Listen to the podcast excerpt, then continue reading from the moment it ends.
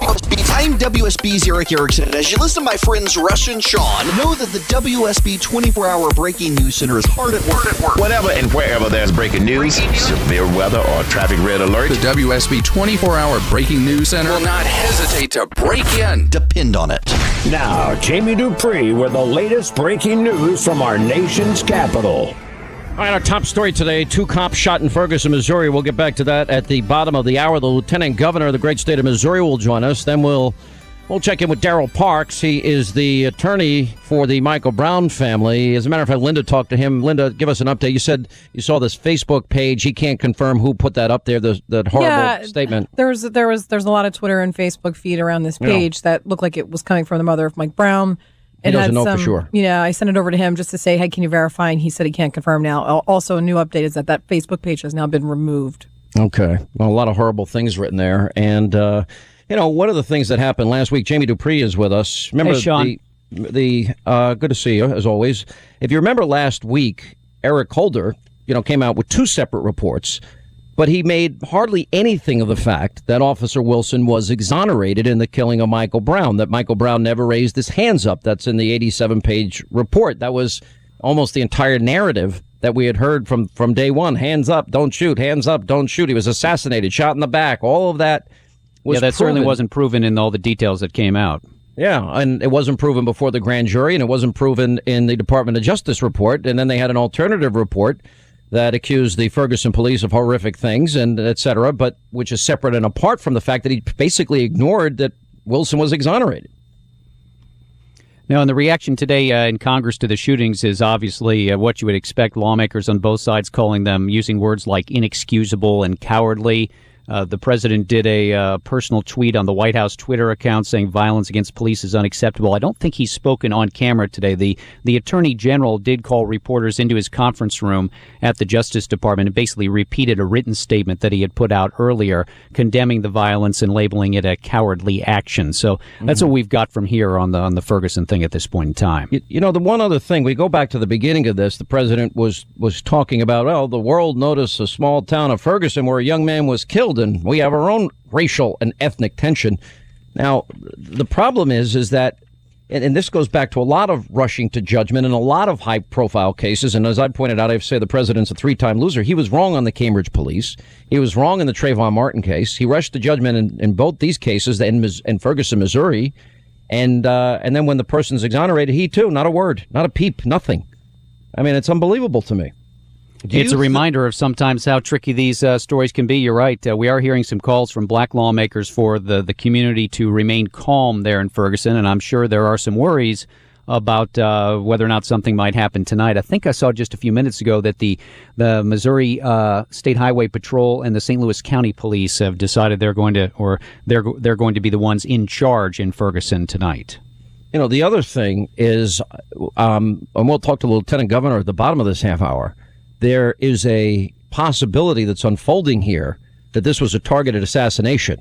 There's, well, one would assume that it just wasn't a happenstance shooting of two well, police officers. A little bit more, but- yeah. Well, targeted in as much as that that people could have purposefully drawn the cops out by protesting, and that they think that there's a possibility that the shots came from 100 to 200 yards away, meaning that it was a sniper, meaning Yeah. that you know with a rifle and a and a scope, that would be a targeted assassination.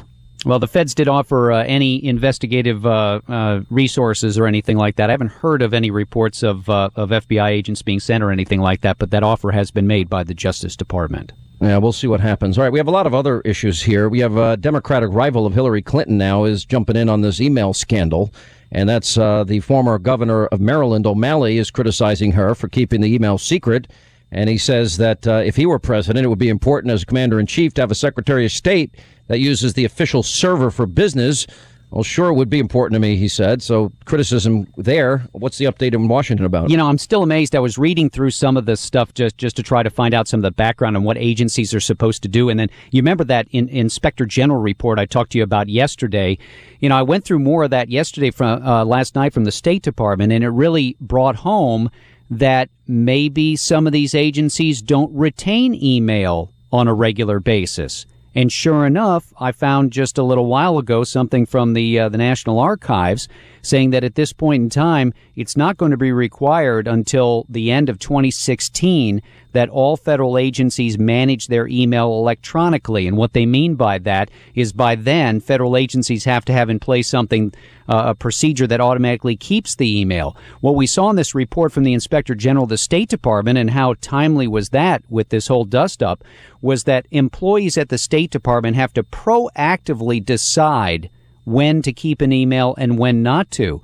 And as I detailed for you on that, State Department workers have said and have told these internal investigators they opt not to keep a lot of their emails on the permanent record because they don't want them to be found in searches. That would be both for a Freedom of Information Act request and some might even argue for any legal subpoenas or anything like that, which raises the question when Mrs. Clinton said the other day, well, you know, I sent emails to people working at the State Department, so they're there in the records.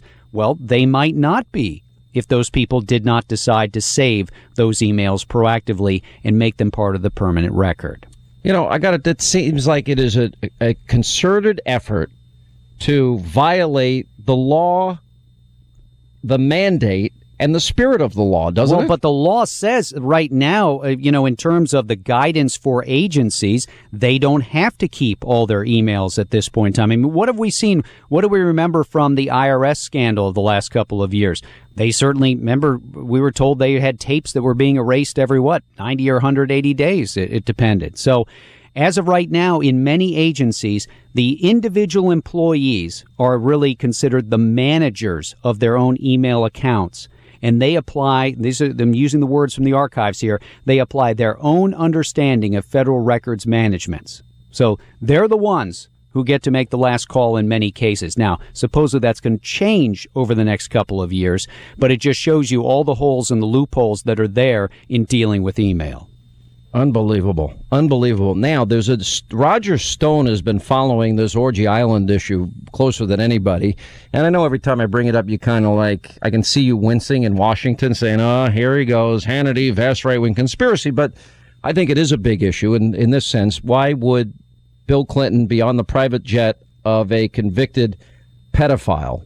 You know, why, you know, why would that ever happen? Anyway, According to Roger Stone in his piece that he put out today, the Clintons accepted a $25,000 donation from convicted pedophile Jeffrey Epstein, Orgy Island fame, and Hillary and her husband took Epstein's money despite the fact that he had already pled guilty to soliciting a minor for sex, one of 40 such allegations against this guy.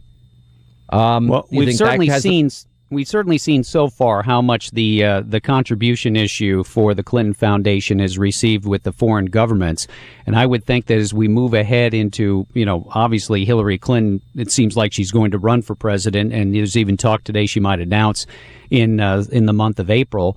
Anybody who's given money to the Clinton Foundation at any point in time is going to get uh, run through the wringer as to who they are and what they were up to, and did they expect anything in return. Unbelievable. But I mean, I I can imagine. Can you imagine if Mitt Romney ever took that uh, money from that person? What the what the what the ramifications for a Republican would be? Well, you, we'll see whether or not. I mean, a double standard. The beauty of the internet is everything gets out there, and uh, uh, some of the uh, the criticisms and the critiques of Hillary Clinton this week have been that it's not the 1990s when maybe it was a little more difficult for things to get out and and onto the public record. That it's a much different media landscape at this point in time. Uh, it's unbelievable. All right, what, what else is going on in D.C. today? The Secret Service, the latest troubles there, uh, causing an awful lot of lawmakers to shake their heads again. We've got this uh, news story that broke yesterday in the Washington Post. Two agents, one of whom that was actually on the detail for the president, went out on the town, came back, uh, driving, one of them driving a car they ran into a security barrier outside the White House, and what we're told is there was yellow tape, and we couldn't figure out at first why they ran into this area with yellow tape. Well, there evidently was a suspicious package outside the White House at the time, and they ran into that sort of crime scene, quote unquote. Uh, there's also the, the question of did the the the agents on scene they wanted to give a sobriety test to these two senior agents, but somebody above their pay grade said no, don't do that, and sent them home. So there, uh, we have lawmakers today basically saying, look, the new Secret Service chief said he was going to have zero tolerance. He better get rid of at least these two agents and maybe the third guy that told him to get out of there without having a field sobriety test as well. And it, it just how many incidents se- are we going to have with all these well, that's guys, the huh? thing I was about to say. The timing couldn't be any worse, and it just seems like there's always something. And look, I get that uh, you know you're going to have in a big agency a couple people here and there who are going to have problems. It's only normal in life. But again, when it's the Secret Service at this point in time, there's almost just no tolerance whatsoever up here for any kind of misdeeds.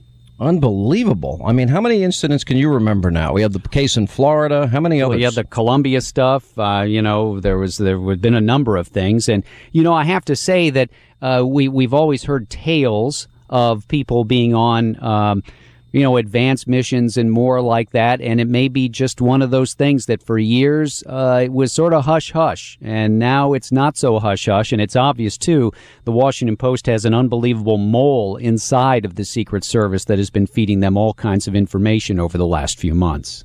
All right. So what else? We finally got the details of the FCC net neutrality about the internet. The 300 some odd pages that we had that one whistleblower on the on the commission telling us about. You had time to look it over. I understand. Yeah, I uh, I tell By the way, you, this is Sean, why we I read a love lot of legislation. This, I mean, this just made me go to sleep, and I'm going to try to tackle a little more of it later tonight. You can, if you're interested in this, you can go to fcc.gov and find the link to their uh, uh, uh, to the the 300 plus pages, but. I'm going to tell you, unless you're a lawyer, you're probably not going to get very far through it because it is very, very detailed in all kinds of different things. The thought is it's going to spur a lot of lawsuits, maybe a response in Congress as well. One more thing that we've just had break in the last little while the Justice Department has finally gone to the Fifth Circuit Court of Appeals to get that injunction lifted against the president's executive actions on They're going to immigration. lose that. They're, they're Uh, not going to win in the Fifth Circuit Court of Appeals. Not going. Well, how about this? They've told the Fifth Circuit they want a ruling in 14 days. So Well, again, they can is- have their ruling in 14 days, but they're not getting what they want. This has been the third time now that they have uh, gone to uh, a court two times with the first judge and now with the Fifth Circuit and said, "Hey, we want this done in a certain time frame." In their submission to the Fifth Circuit Court of Appeals, the Justice Department said the district court's order is quote unprecedented and wrong, saying quoting here, "The Constitution does not entitle states to intrude into the uniquely federal domain of immigration enforcement, as they're arguing the states should have no standing whatsoever. So remember where we are. The, the Obama administration wants a stay of the judge's injunction that's mm-hmm. put all the president's executive actions on hold. They couldn't get it from the federal judge in Texas. They're actually still going to go through with the hearing that he set for next week on whether or not the Obama administration jumped the gun and started issuing some of these changes. But they've also now taken this case to the Fifth Circuit Court of Appeals. And, you know, uh, I, I'm, I'm sort of wondering, Sean, whether I'm going to be uh, racing over to the U.S. Supreme Court at some point later this year to deal with this matter. Uh, I can see that happening in short order. You know, what yeah, I mean? it, it may well Yeah. be. All right, uh, really, really appreciate it. Jamie Dupree, the most connected man in Washington. All right, see you, DC. Sean. All right, thank you. Toll free. Our telephone number is 800 941 Sean. If you want to be a part of the program, don't forget we're going to continue. The lieutenant governor of the great state of Missouri, two police officers appear to be targeted for assassination, and we'll have the latest on the ground in Missouri. Full coverage of all of this tonight on Hannity. We don't know what's going to happen tonight. Uh, worries that there might, in fact, be uh, more protests going on tonight. But the latest report I'm getting from the ground and my sources is that those that were protesting in front of the police department may have been used to draw out the cops and that they believe that some of the shots at least might have been fired from 100 or 200 yards away. That means a rifle and scope would have been used. And these cops barely escaped with their life, one being hit right below the eye, the other in the shoulder. And it's a miracle these two men are alive. Full coverage tonight. Peter Kinder, Kinder the Lieutenant Governor, Steve Harrigan on the ground there. Uh, we'll also check in with some of the eyewitnesses that were there. Daryl Parks, he's also going to join us at the top of the next hour. The Brown family attorney. Uh, also, Darren Wilson's lawyer will be on Hannity tonight. And we'll check in with uh, Lawrence Bryant. Uh, and he got images from last night. He was a photographer on the ground. Kevin Jackson with the Black Sphere. David Webb is going to join us tonight. Bo Dietl, Mark Fuhrman are going to join us tonight, and much, much more. 10 Eastern Hannity live, Fox News. Don't miss it. Hey, one of the greatest things I just got to change my life for the better is my pillow, the best pillow I have ever had in my entire life. Not only do I fall asleep faster, but I sleep longer, and you can too. Now you can see this incredible pillow at mypillow.com. You can call toll free. It's 800-919-6090. Use the promo code Hannity. Now Mike Lindell, the inventor of my pillow, he got me fitted for my very own my pillow. And right now, Mike is offering you, my listeners, if you buy one My Pillow, he's going to give you a second one free, and you'll discover why My Pillow is the official pillow of the National Sleep Foundation. Now, one other good thing, My Pillow is made right here in the USA. It has a 60-day money-back guarantee, a 10-year warranty, and you can even wash it and dry it like your favorite pair of blue jeans. So don't spend one more sleepless night on a pillow that does not work for you. Go to mypillow.com right now or call 800 919 6090. Use the promo code Hannity. You get two for one, and you can start getting the kind of restful, comfortable, deep healing sleep that you deserve. MyPillow.com, promo code Hannity, or 800 919 6090. When we come back, the Lieutenant Governor of the great state of Missouri and the attorney for Michael Brown's family. Straight ahead. Others talk about the news. We bring you the people who make the news every day. Every day. This is the Sean Hannity Show. News 95.5 And AM 750. WSB.